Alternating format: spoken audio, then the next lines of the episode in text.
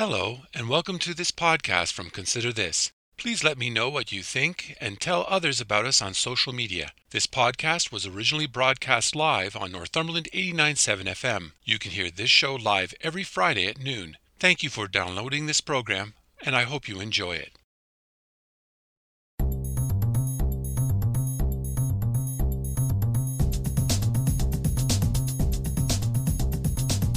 Hello, I'm Robert Washburn, welcome to Consider This Northumberland, a current affairs program dedicated to the issues facing our community. We talk to the people on the front lines and those behind the scenes who make a difference in your life in Northumberland County. So I'm asking you, the listener, to take some time out of your busy day to consider this. There's a lot of discussion going on right now about our history. Much of it is being contested by Indigenous people who got lost in the accounts of what took place so long ago and yet most of us barely know our own history very well either. On Monday, it is James Cockburn Day. We acknowledge Cockburn because he represented Northumberland back when Confederation was taking place. In fact, he was at the Quebec Conference in 1864. That was when the politicians representing settlers came together to create the foundation for our modern country. 72 resolutions came out of the conference. Those would go forward to be the basis of the British North America Act in 1867. That's what we commemorate on July 1st, Canada Day. Rob Franklin is a member of the James Cockburn Society and plays the role of James Cockburn in a series of plays and public events aimed at raising awareness of local history. He will be performing his role in this interview. Oh, and by the way, I'm a member of the James Cockburn Society as well just so you know for transparency. Here is my interview with James Cockburn about the Quebec Conference. I'm so pleased to have with me today James Cockburn, our father of Confederation and the first Speaker of the House of Commons. Welcome to Consider This. Why, thank you, Robert. It is very nice to be here. Let's start at the very beginning. There was a meeting in Charlottetown in September of 1864. Can you tell us about that meeting? Oh, a very interesting meeting. I I did not have the opportunity to be there. You see, the the delegates from the Canadas were it was a very select group at the time. Uh, the Maritimes were meeting themselves in Charlottetown to talk about confederating the maritime provinces together into one entity. But John A. he he was certain that this was the opportune time to go and speak to the correct people, all of the delegates from the various maritime provinces and talk to them about a grander vision, something where we could become some form of our, our, our, own entity rather than only just the Maritimes, a confederation, if you will. Now, a few months later, a conference in Quebec was held. I believe it was in October and ran between the 10th and the 27th. I understand you attended this meeting. Why were you selected to go? Well, you see, as uh, Solicitor General for Canada West at the time, I, I, was one of the ministers that was selected to go uh, with the understanding of, of the law uh, to support John A. He was Attorney General of Canada West at the time and needed someone else to help share the load. What is the role of a Solicitor General well, you see, a solicitor general is is mainly in charge of the law, the law enforcement. The attorney general drafts them, and you see the it's the attorney general's role, and the solicitor general has to go and enforce them. My role, as as I foresaw, was to to help in the drafting of some of the clauses. I was not as well uh, documented as many of the members who went. They owned all their own newspapers. Uh, George Brown owned the Globe. Tupper had the British Colonist. Tilley had the morning news. Uh, every province, it seemed, many of the delegates, over half, actually owned their own newspaper and expounded in great lengths upon their own political views in those newspapers. Not having those kinds of opportunities here myself, I, I w- had hoped to be able to go and share my views where when asked and to help with the, the drafting of the documents. It sounds to me, James, like there was one group that was sort of the, the, the primary players, and then there was a whole lot of others that were there in a sort of a secondary role. You were more of a behind the scenes kind of guy. Is, is that true? very much so. If, if you look at Bernard's notes, uh, you see he was the executive secretary for the uh, the conference itself and took extensive notes throughout the the conference. Uh, you had to have minutes of, of such uh, an item beyond just the 72 resolutions that came out of it in 1864. I, I did not make many of the motions myself. I was not a grand speaker at the time. Certainly could not overpower such strong voices as Brown, Cartier, McDonald. Well, I should say the McDonalds, as well as there was uh, a McDonald from New Brunswick, as well as John A. The members from Prince Edward Island, they couldn't agree on anything. Every time it seemed to come to a vote, those those men from Prince Edward Island, they they would go back to their own side room, have a discussion, come back and turn down almost everything we voted on. It it's no wonder they didn't join the original Confederation before we get too deep into the weeds about the details, um, what was the purpose of the Quebec Conference? Why was it held? You see, with the American Civil War, it gave us such a strong view of, of, of concern that, England, Britain was looking at divesting itself of the British North America colonies. They, they were not really supporting us very well from a, a military perspective. And we were becoming our own sophisticated spaces where we had concerns about things such as, as tariffs between the provinces, international trade, currency, post offices, uh, if you can uh, imagine.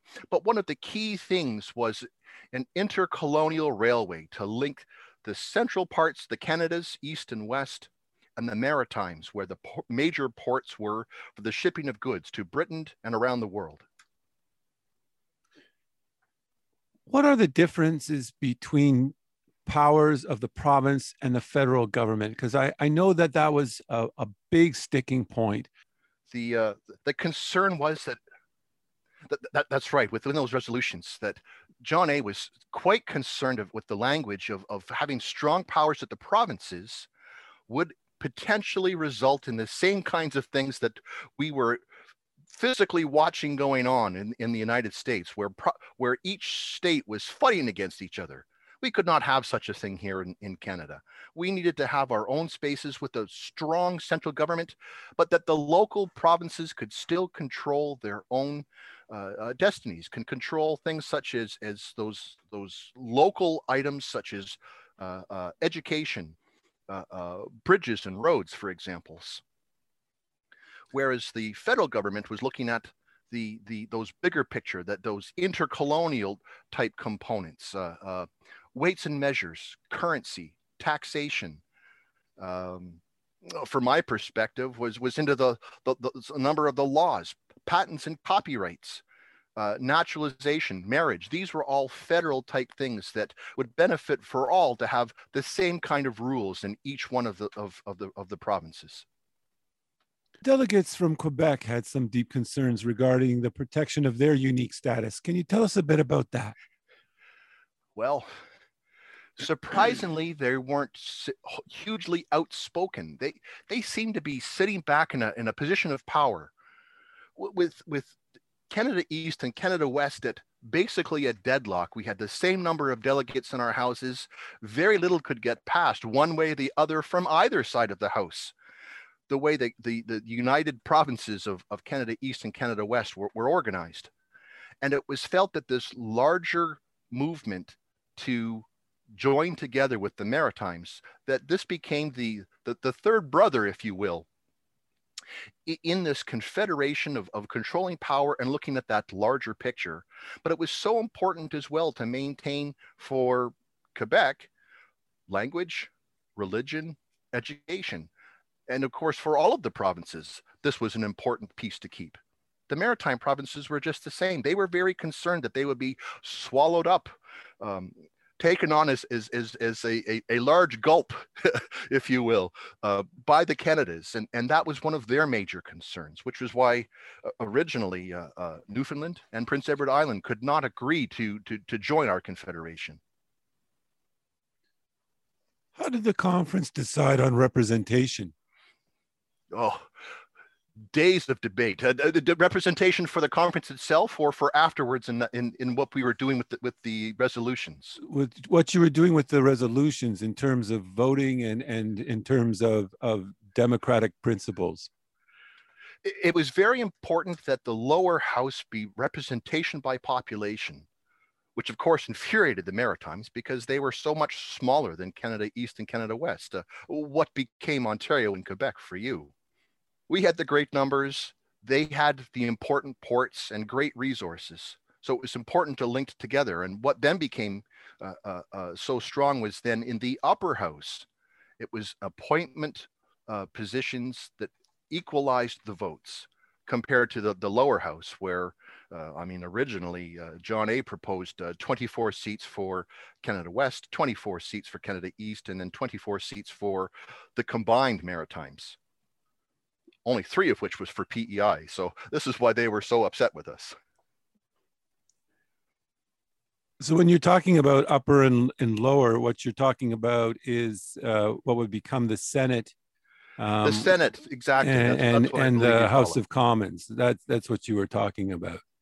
Correct. And, and that was how we felt it best made sense to go and uh, uh, have the powers of that large centralized government uh, be balanced. And and of course the the Senate being the House of second sober second thought uh, would at, at, least at that time I, I would think uh, it was meant to uh, be a little bit more powerful than the House of Commons. It was to to keep an eye eye on um, what legislation was coming out of the lower house. That, that's right. And again, to try to balance the provinces uh, together rather than only by population. There were provisions for other regions to join. What were those? So at that point, it was uh, originally known as Rupert's Land, uh, the Northwest Territories, British Columbia, Vancouver, uh, which I understand you now more closely refer to as Vancouver Island. Uh, originally, it was felt that it would be its own space. Uh, and then we also were able to add in uh, Newfoundland uh, so that it could join us later uh, when it became very clear that the members from Newfoundland, although that they were excited about the opportunity, could not move forward with agreeing upon the resolutions. How is all of this going to be financed? Oh, finances. A major topic of discussion, days and days talking about financing the provincial debts. Uh, I believe it was Mr. Tully or Mr. Tupper uh, gave a he almost spoke for an entire day about debt and how debt could be consolidated amongst the provinces. At that point, we were about, I think, combined was in the neighborhood of 62 millions uh, uh, of, of dollars at the time uh, in debts, uh, mostly because of the large major works of ports and railways. These were so important for trade, you see. So, what was the final solution? It was combining together uh, John A.'s resolution of, of a $25 a head uh, uh, tax throughout the Canadas to pay off these debts uh, obviously did not succeed in being passed. Prince Edward Island would have nothing to do with it. Their debt was only, I believe, $2. So they were were they able to come up with a system to finance the entire country? It was complicated, but that was part of the resolutions was to understand how we could put all of those things together. How would you describe the conference overall? Was it a success? I think one of the, the, the best words was a great work, Robert. Uh, a great work. Representation by population, these guarantees for individual provincial identity, but at the same time, a strong federal uh, uh, government were, were, were, were key to how we could move forward. What role do you feel you played in creating the 72, 72 resolutions? Again, I think you mentioned it uh, uh well earlier on, a, a, supporting role. None of them were specifically made by me. I didn't speak to many of them in, in the in the discussions, but it was that drafting of them. Uh, uh, John A. helped write many of them, and I was supporting him in some of those roles. Uh, of the 72, I believe he wrote 50. It's always interested me, James, that uh, if you ever attend any conference, whether it was in your time or in ours, that uh, while there is a, a, lot of things that go on sort of in front of everybody else, that a lot of the, the hard work gets done on in the on the on the sidelines in in separate rooms in back rooms where the hard negotiations go go on. Did you experience anything like that when you were when you were at the conference? Well that was one of the benefits of the location. See this was the the, the spot in quebec city where uh, at that point we were having our, our temporary um, government uh, being operated out of until they had finished constructing uh, uh, our, our new home in Ottawa. The main chamber was, was quite large, had beautiful windows looking out over the grand vistas of Quebec City, both up and down uh, uh um, the St. Lawrence across beautiful farmland. when you could see it, you see uh, uh, that particular fall October 1867. It rained. It was dreary. It was horrible time of, of year to actually be be meeting it, it rained so hard that midway through the conference, actually, there was a landslide in town. It swallowed a number of houses. Some of our members walking home the one evening actually uh, uh, saw the, the remnants of, of, of what had occurred. It forced us all to have a large brandy afterwards. Now, once the conference was over, that was not the, the end of, of the politics of what was going on. Afterwards, I, I believe there was a train trip uh, for the maritime delegation, and you played an especially significant role in this trip. Can you tell us about it? Certainly. Well, the conference actually adjourned partway through uh, uh, towards the last few days, and Montreal was to shift from October 28th and 29th after the, the Quebec conference itself had basically wrapped up, where we refined some of the, the language of the resolutions. So after leaving Montreal on October 29th, uh, when we had revised uh, a number of minor word changes in the resolutions, uh, we took a grand railway trip, uh, actually on the Grand Trunk Railway. It was a special train organized by the chairman himself. It was a celebration, you see, of, of, of what we had been able to accomplish with our great work of these 72 resolutions It was an opportunity for the members of the Maritimes to come and see and some of the, the, the sites of the Canadas, East and West, that we went through uh, from uh, uh, Montreal to Ottawa to Prescott, Kingston, stopping in Cobourg to Toronto, and finally ending in Niagara Falls. Oh, you stopped in in Cobourg. Tell us about that. That what happened? Oh, what a grand stop it was. It, it gave me re- such great pleasure to have all of these gentlemen uh, uh, stop on this special train right here at our railway station in Cobourg to come off into a, a line of carriages and actually come down to the house and have tea. It was a light supper. Uh, do you remember uh, any any of the details uh, about that? That sounds so amazing well, it was late in the season. The, the, the gardens were no longer in bloom, obviously, uh, uh, which was unfortunate. Uh, the grounds were, were known for their flowers. But it was an opportunity to sit down, have a, a, a have, have not quite a, a high tea, but certainly tea and a light supper, a, a, a respite from the, the, the, the, the journey on the train it's not always pleasant with the stops and starts of, of, of train travel and, and the bumping along the tracks. But what a great opportunity to stop here in Cobourg and, and actually be able to, to show these gentlemen uh, what it was to be in a lovely small town. After the Quebec conference, what happened next? The 72 resolutions needed to go to each of the provinces to be ratified and as I've said, uh, uh did not uh, was not successful in, in Prince Edward uh, Island nor in Newfoundland. After that, a number of the delegates, not all 33 of us, but a number of the delegates went on to London in December 1866 and re- ending in March of 1867. A number of them were there for quite some time, where we had to take our resolutions through the British bureaucracy. Heavens, Lord Monck was not pleased, uh, he being the Governor General here in Canada at the time.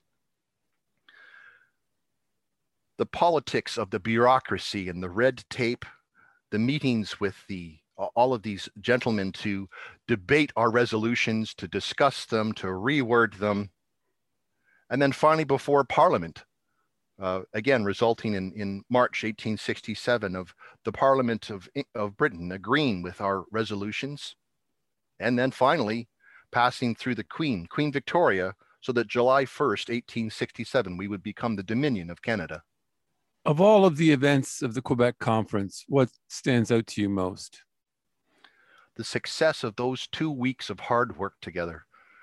Uh, if not everyone agreed on the grand venture that we could be our own nation, strong, independent, uh, but still supported by uh, England. Uh, uh this was not about rebellion away from the Queen and the strong British government uh, uh, process. This was a, an opportunity to, to move forward and join the, the nations of the world. James Cockburn, our father of Confederation and the first Speaker of the House of Commons, thank you so much for talking to me today. Thank you, Robert. That was Rob Franklin in his role as James Cockburn talking about the Quebec Conference. I want to thank my guests this week for talking to me, and I want to thank all the listeners for tuning in today. Please join me again next week when we will talk to the people on the front lines and those behind the scenes who make a difference in your life and Northumberland County. So please tune in. If you would like to listen or share this or any podcast, please check out my website at consider-this.ca. There you will find past podcasts, news, and other information about life and politics in Northumberland County. Or you can go to the radio station's website at northumberland897.ca. I'm Robert Washburn. Thanks for taking time out of your day to listen in, and I hope over the week you will continue to consider this.